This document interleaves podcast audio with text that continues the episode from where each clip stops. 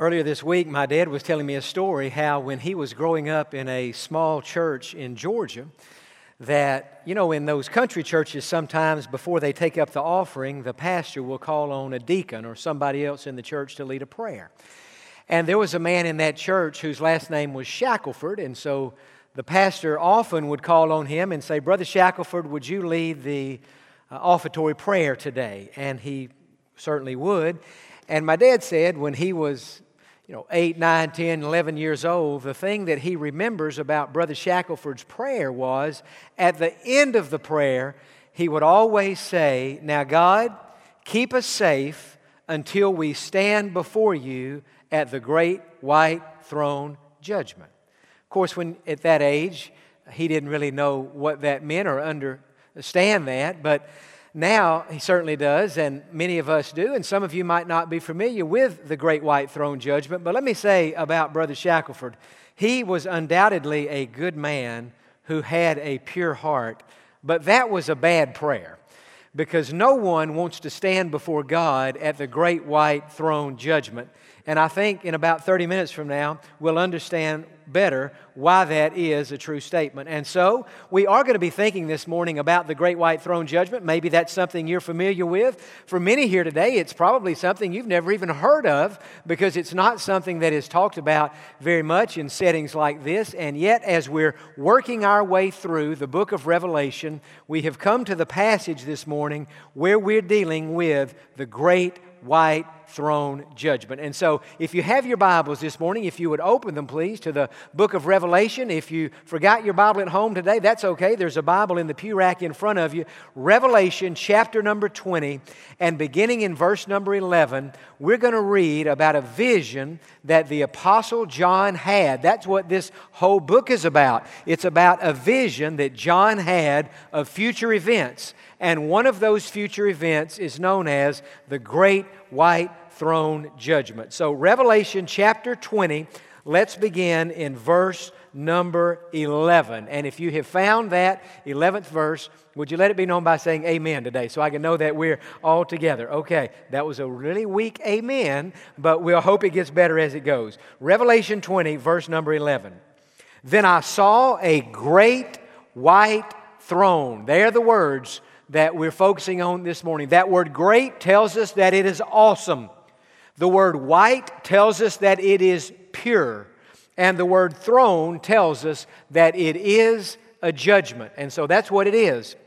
It is an awesome, pure judgment. And John said, And I saw him who sat on it from whose face the earth and the heaven fled away, and there was found no place for them.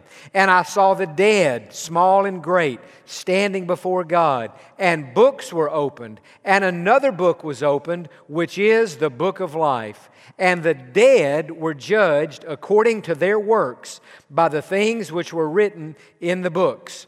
The sea gave up the dead which were in it, and death and Hades delivered up the dead who were in them, and they were judged, each one according to his works. Then death and Hades were cast into the lake of fire. This is the second death. Now, verse 15 is a very serious verse and anyone not found written in the book of life was cast into the lake of fire. And so today we're thinking about the great white throne judgment. Now it's interesting, earlier this week when I was beginning this sermon, I came up with six questions that I thought we could build this study around. And I thought if we can answer those six questions, then at the end of it, we'll have a pretty good idea of what the great white throne judgment is. But as the week went on and I continued to think about this sermon, I thought, you know, I really think that I would be wise today just to deal with four of those questions and for us to come back next Sunday and think about questions five and six. And so today we're just going to be dealing with the first four questions. But I think by asking these questions, it helps us understand what is the great white throne judgment. So, question number one is when will this judgment take place? When is it going to happen? Well, it's going to happen after the millennium. Now, if you were here last week and even the week before that, you know that we've been studying about a period of time that will one day happen on the earth after the second coming of Jesus, after he comes back at the Battle of Armageddon. We did three sermons on the Battle of Armageddon. Jesus will set up his kingdom in Jerusalem for a thousand years. The Latin word there is millennium, but it doesn't mean million, it it means a thousand years. And for, for a thousand years, there will be peace on the earth. There will be no war. There will be no conflict. There will be no strife. We read that during that thousand year period, the wolf will lay down with the lamb, children will play with snakes, uh, water will come out from underneath the temple in Jerusalem, flowing into the Dead Sea, bringing life to that dead body of water. We read that during the millennium, in the desert, that is in southern Israel today, uh, the desert will blossom like a rose. It's going to be an unbelievable time. During those thousand years, there are two reasons that's going to be so great. Number one, Jesus is on the earth in charge, and he's ruling and reigning. But also, during these thousand years, Satan will be in a bottomless pit. He will be in a place of punishment known as the abyss or the shaft, and for a thousand years he will be there. We saw last week that at the end of those thousand years, Satan will come out of, he will be brought out of the bottomless pit, and he will go to deceive people who are living on the earth at that time. Now, as we saw last week, the people he will deceive will be people that were born during the millennium or who will be born during the millennium, who, even though outwardly they submit to Christ's reign on the earth and they're not breaking his laws, but in their heart they've never been changed, they've never been saved, they've never been born again. And so, after Satan comes out of that bottomless pit, he will deceive them, but after a brief time of deception, God will pronounce a final judgment on Satan. And look in verse 10 because here we find how Satan's life as we know it ends. Now, this is Lucifer, once an angel in heaven who rebelled against God, who was cast out of heaven. There we have him in the Garden of Eden when he emerged on the stage of human history, deceiving Adam and Eve. He has wreaked havoc through the centuries. He goes about, the Bible says, like a roaring lion today, seeking whom he may devour. Jesus called him a thief. He said, The thief has come to steal, to kill, and to destroy. And so every war, every conflict, every disease, every problem, every heartache can be traced back directly or indirectly to Satan. And in Revelation chapter 20 and verse 10, we read his fate. Notice what it says The devil who deceived them was cast into the lake of fire and brimstone, that's a description of hell, where the beast and the false prophet are. And they will be tormented day and night forever and ever. And so at this point in the future, Satan will go to hell and he will be there forever. Immediately after he goes to hell, the great white throne judgment happens. Notice in verse 10, the devil goes to hell. In verse 11, we're reading about the great white throne judgment. So, in answer to question one, when will it happen? After the millennium, after the devil goes to hell. Now, question number two is interesting to me.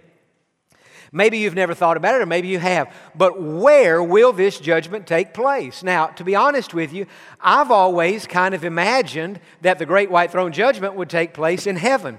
Because after all, that's where God's throne is today, right? God is seated on his throne in heaven. Jesus Christ is seated at the Father's right hand. And so I guess in my mind, I had just always imagined that the great white throne judgment would take place in heaven. But the more I've thought about it, the more I've read about it, the more I've learned about it, we, we discover that the great white throne judgment cannot take place. It will not take place in heaven because remember, at the great white throne judgment, the people being judged are unsaved people. And so it would make no sense for unsaved people to go to heaven to be judged. Unsaved people are not going to go to heaven for any reason. And so the judgment cannot and will not take place in heaven. And so we're left to ask, well, where will it be? Well, you would say, I would naturally say, well, if it can't be on heaven, it must be on earth. And maybe it will take place on earth, but it all depends by what John meant in verse number 11 by a phrase he made. Look at it again. He said, I saw a great white throne, him who sat on it, from whose face the earth and the heaven fled away. Now, if John literally meant that when the great white throne judgment takes place that it is so awesome so holy so uh, astounding that literally heaven and earth are going to fade away and pass away and be gone from the scene during this judgment. If he meant that literally then the judgment couldn't take place on earth because earth will have faded away. But if he meant that in a, you know, if he's using hyperbole here, if he's making an exaggeration to using exaggeration to make a point, then maybe the judgment will take place on earth. So the answer to this question, where will it take place? The Bible is not clear. It will either be on the earth or, as some have said, if heaven and earth have literally passed away, it will be outside the universe. It will be someplace where we don't even know where it is but in somewhere in God's great world, this judgment will take place. But we don't know for sure where it will happen. Now, question number three who will be the judge? Look back again at verse number 11. This verse is loaded. He said, I saw a great white throne and him who sat on it. Now, the question is, who is the him? Who is the person seated on the great white throne? Well, most of us would say this is God. And by that, we would mean this is God the Father. Again, we think of God the Father, and He is today seated on the great throne in heaven. But the Him being referred to here is not God the Father, it is Jesus Christ.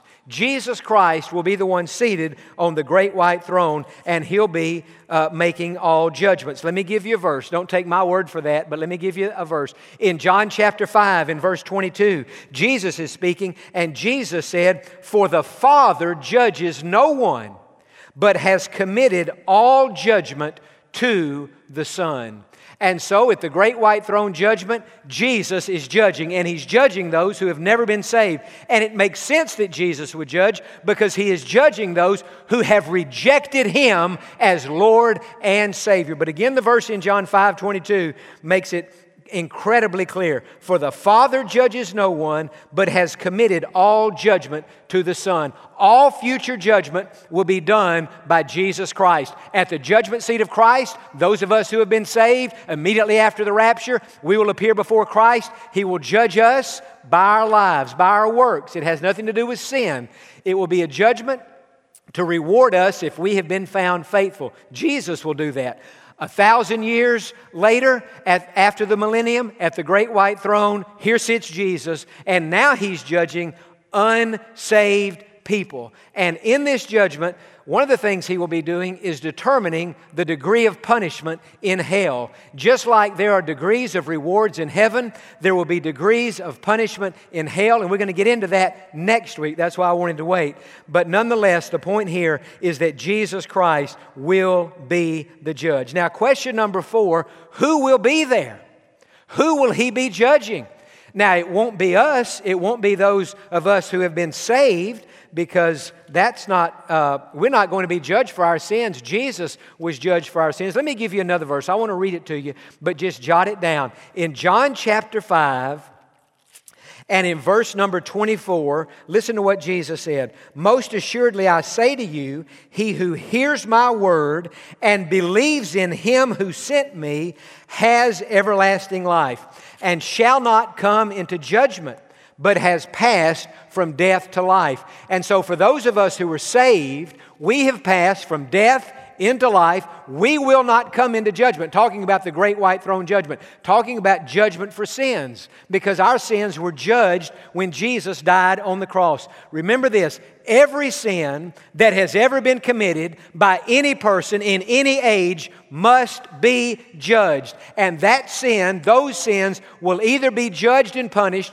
by Jesus' death on the cross, or if people reject that, they will have to pay for their own sins in an eternity in hell. It's just that simple. But every sin must be punished. And so when we think about who will be there, the short answer to that question is unsaved people will be there. Now look in verse number 12. John is having this vision.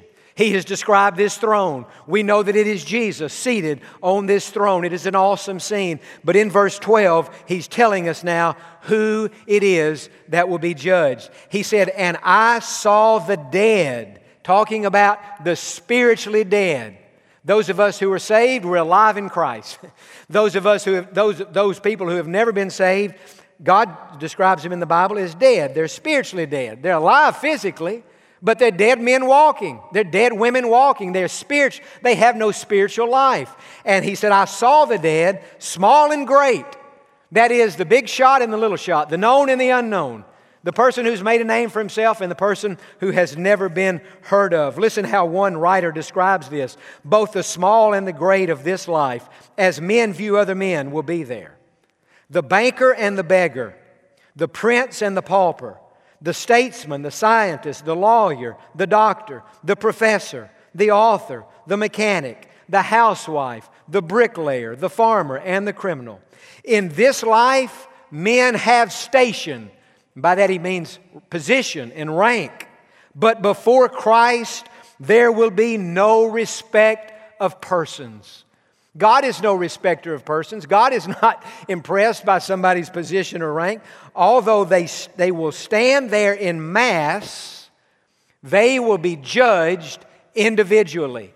And so it is a sea of humanity at this judgment, and yet each will be judged individually for rejecting Christ and also for how they have lived their life. The dead refers to unsaved people, spiritually dead. Now remember, when an unsaved person dies, the grave has the body, but a place called Hades has the soul. We've talked about that before. When a Christian dies, if I drop dead right now, what's going to happen to me? Well, my body's going to fall on this st- platform and it's going to freak everybody out, right? It's going to scare you to death if that happens right now. But if that should happen, I hope it doesn't. Lord, please don't let it happen right now. But if it should happen, don't worry about me because before my body hits the ground, my soul will be safe in the arms of God.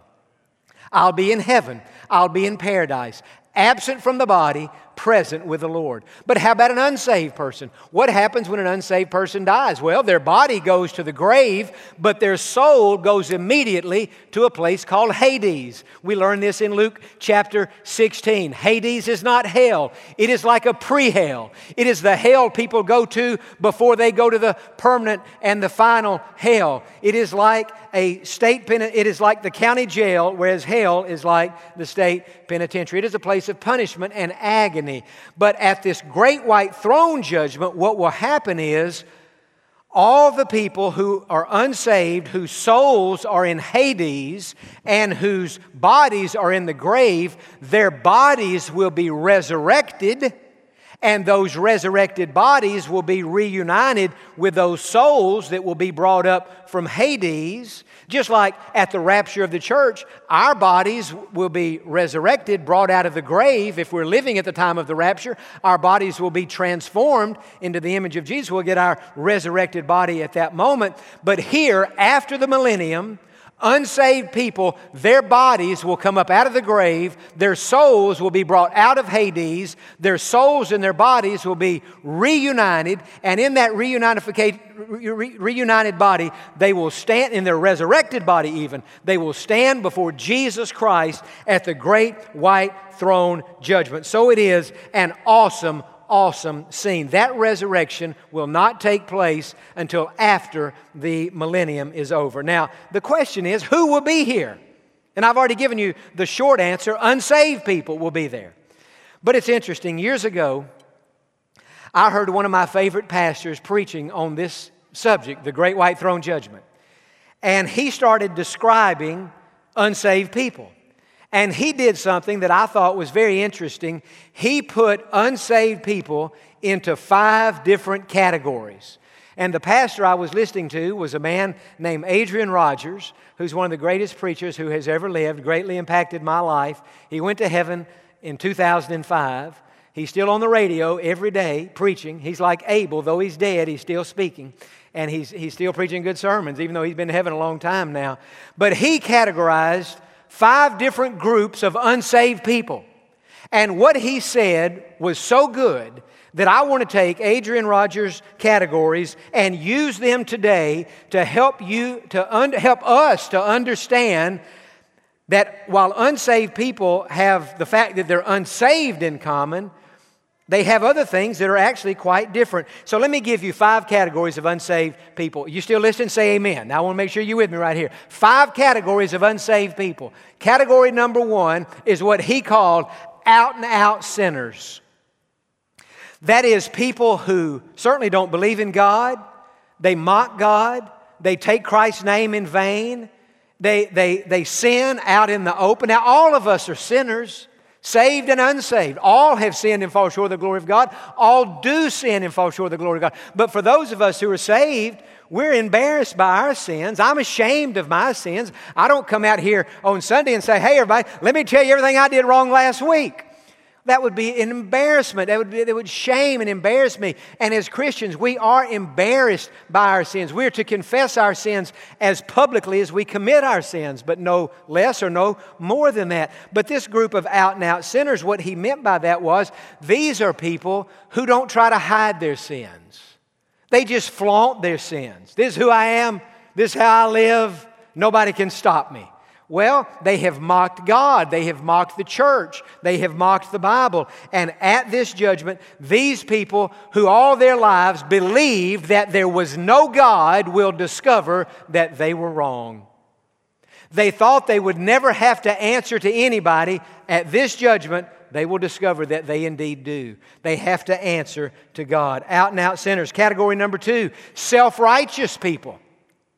This is just the opposite of the out and out sinner. Self righteous people are people we would look at and we would say, man, that is a good person. That is a moral person. That is a kind person. These are nice people. They have nice jobs. They live in nice homes. They're good to their families. They pay their taxes. They're honest people. And yet they have never been saved. And they have failed to understand this. They have failed to understand that nobody is so good that he doesn't need to be saved. And so they think that one day in their minds, they just think, well, you know, God would never send somebody like me to hell. Hell is for the out and out sinners.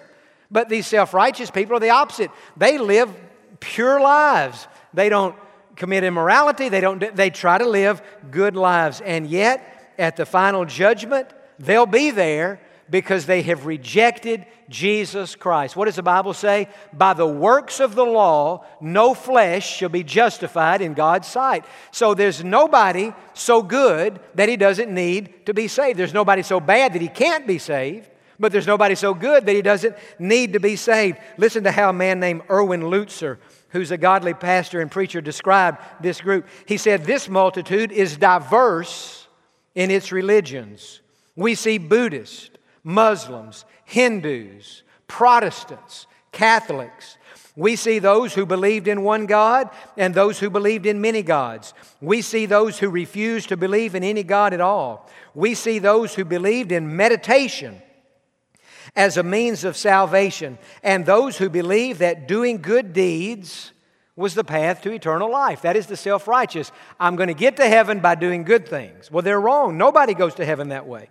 We see the moral and the immoral. Now, listen to this. We see the priest as well as the minister, the nun as well as the missionary.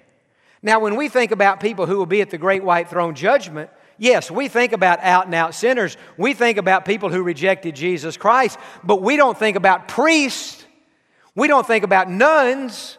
We don't think about ministers. We don't think about missionaries. How could God send a nun to hell? Here's a lady who's devoted her whole life to the service of God. How could God send a priest to hell?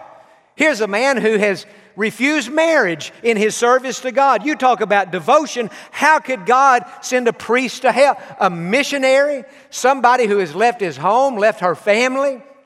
Left everything that was secure to go halfway around the world to share the gospel. How could God send a missionary or a minister to hell? And the answer to that is nobody's going to heaven because they were a priest or a nun or a minister or a missionary. You don't go to heaven by serving God, you go to heaven by knowing God personally through the Lord Jesus Christ.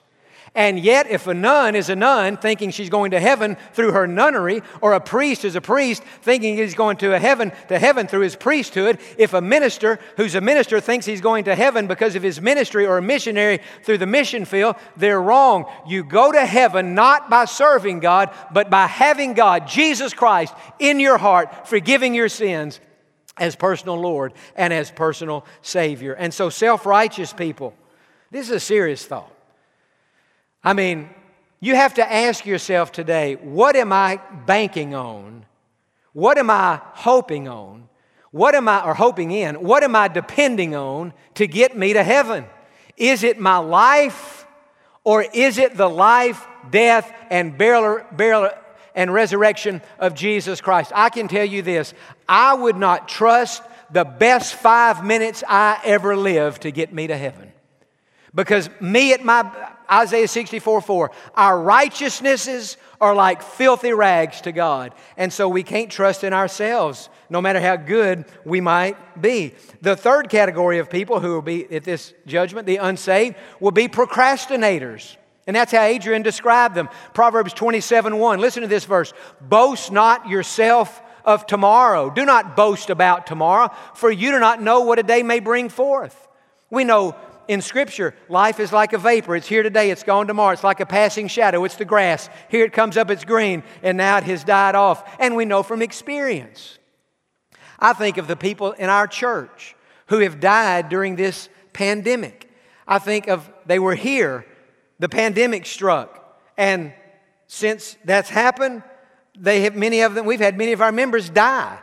And I'm thinking of one lady wasn't a member here, but she uh, was very close to somebody who is a member here, and she died of COVID 19. And so life is uncertain. But the procrastinators, these are people who believed in God or who will believe in God or who have believed in God, people who believed Jesus died on that cross, people who knew they needed to be saved, people who intended to be saved people who were never going to try to go to heaven by their own goodness, and yet they put it off and they said, I'll do it next week. I'll do it next service. I'll do it down the road. I'm going to get saved. I intend to get saved, but I'm not going to get saved right now. And at the final judgment, there they'll be with the out and out sinners and with the self righteous people. And they'll be thinking, but I already believed all this about God in the Bible. I believed about Jesus. I knew I was a sinner. I knew I needed Christ. And yet I put it off and now it is too late. Procrastinators will be at this judgment. Category number four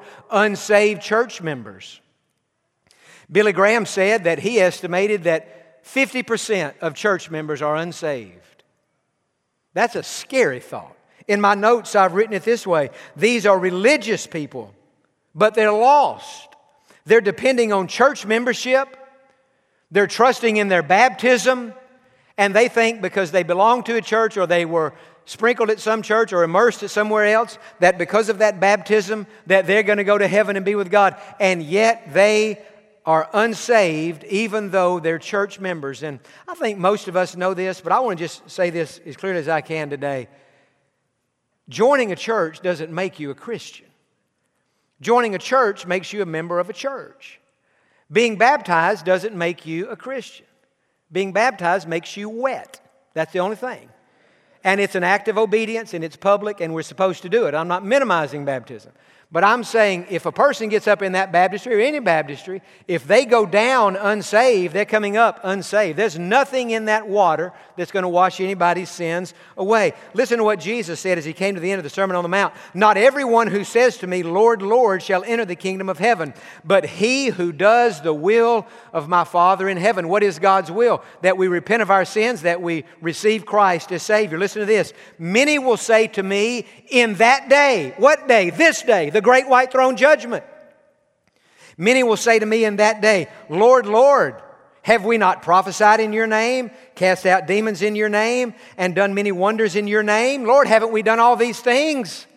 We were at church. We were at visitation. We were serving you. We were visiting hospitals. We were casting out demons. We were praying over people in the name of Jesus. And then I will declare to them, I never knew you. Depart from me, you who practice lawlessness. The four most chilling words in the English language are these words from the lips of Jesus I never knew you. Notice he didn't say, I used to know you. He didn't say you had it and lost it. He said, I never knew you. We never had a relationship.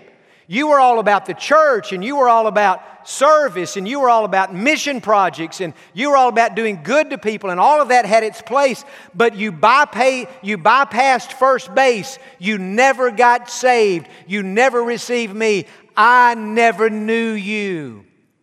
Those, verse, those words used to scare me to death. And I thought, what if God would ever say to me, I never knew you?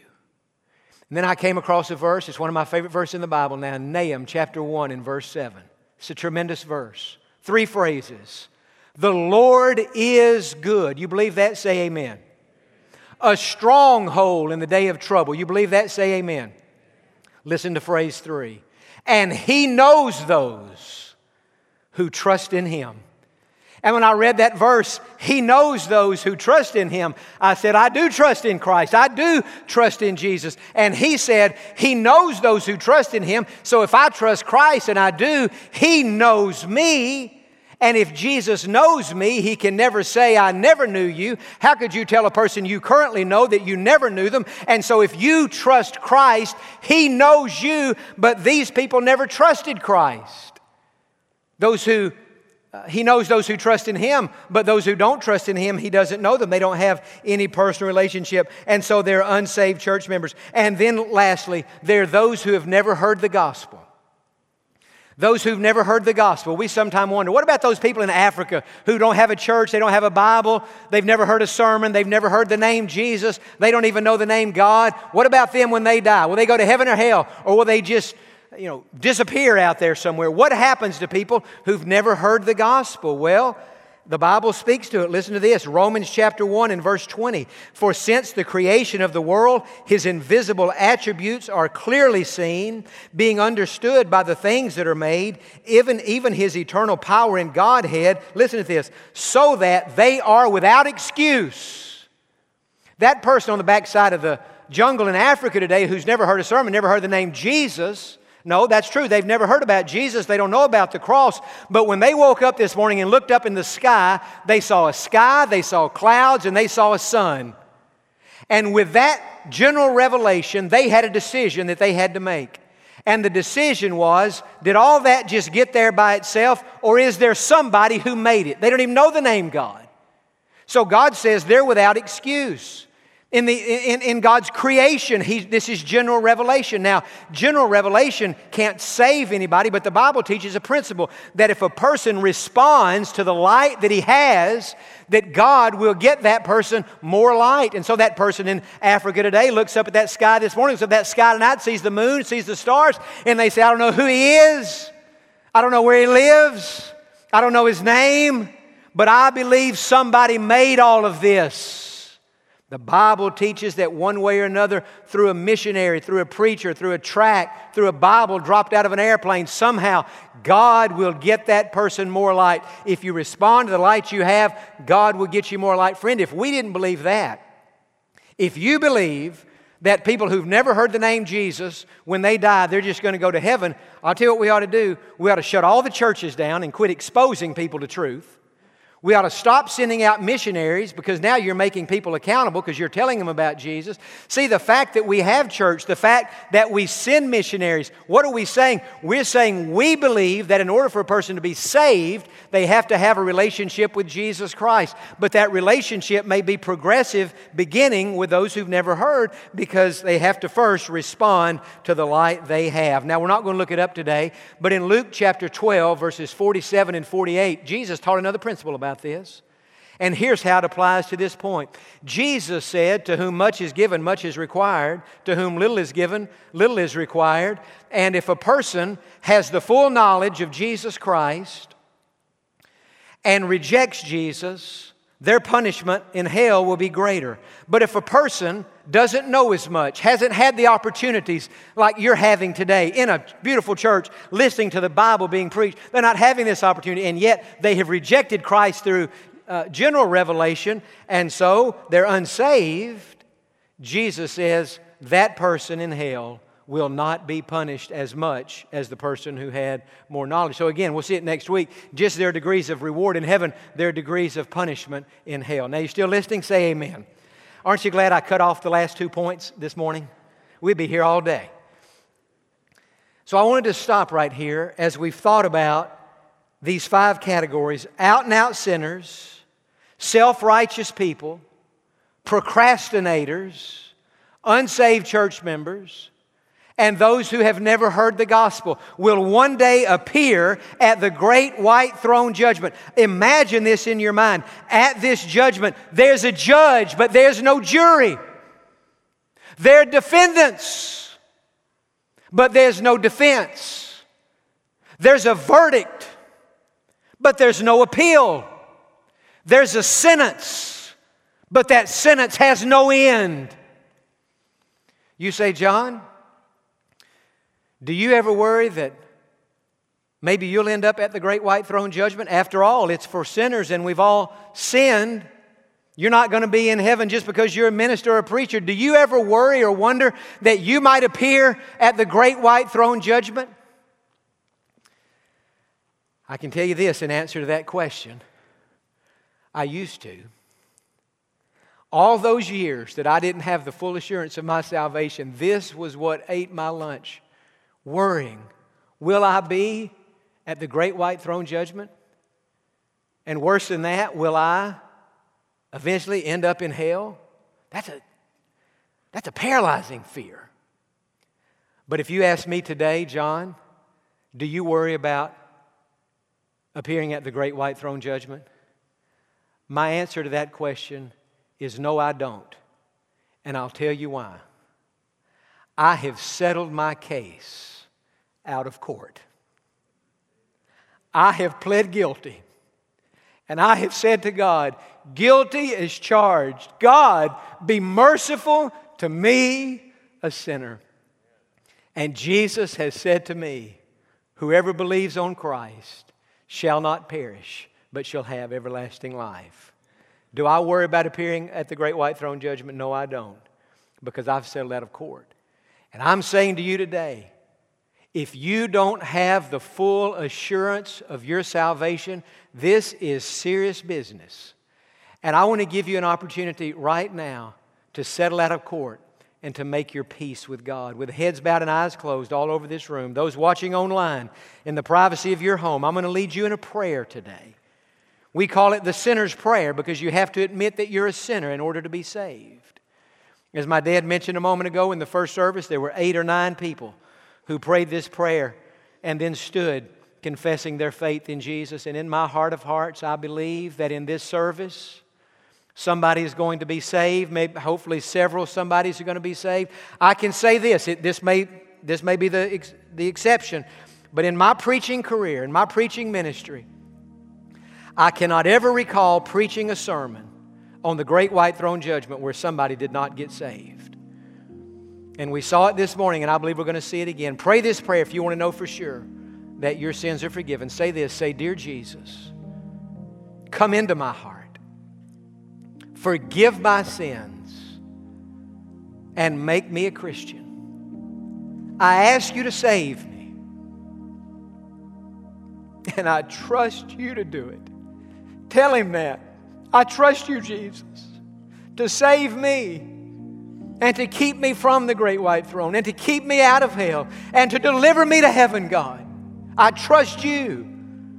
I plead guilty, God, to the charges against me. I have sinned. I have fallen short. And today, God, I have no alibi. I have no excuse. I have no defense. I have no justification. God, today I throw myself on your mercy. And I want to settle this case out of court. Forgive me, Jesus.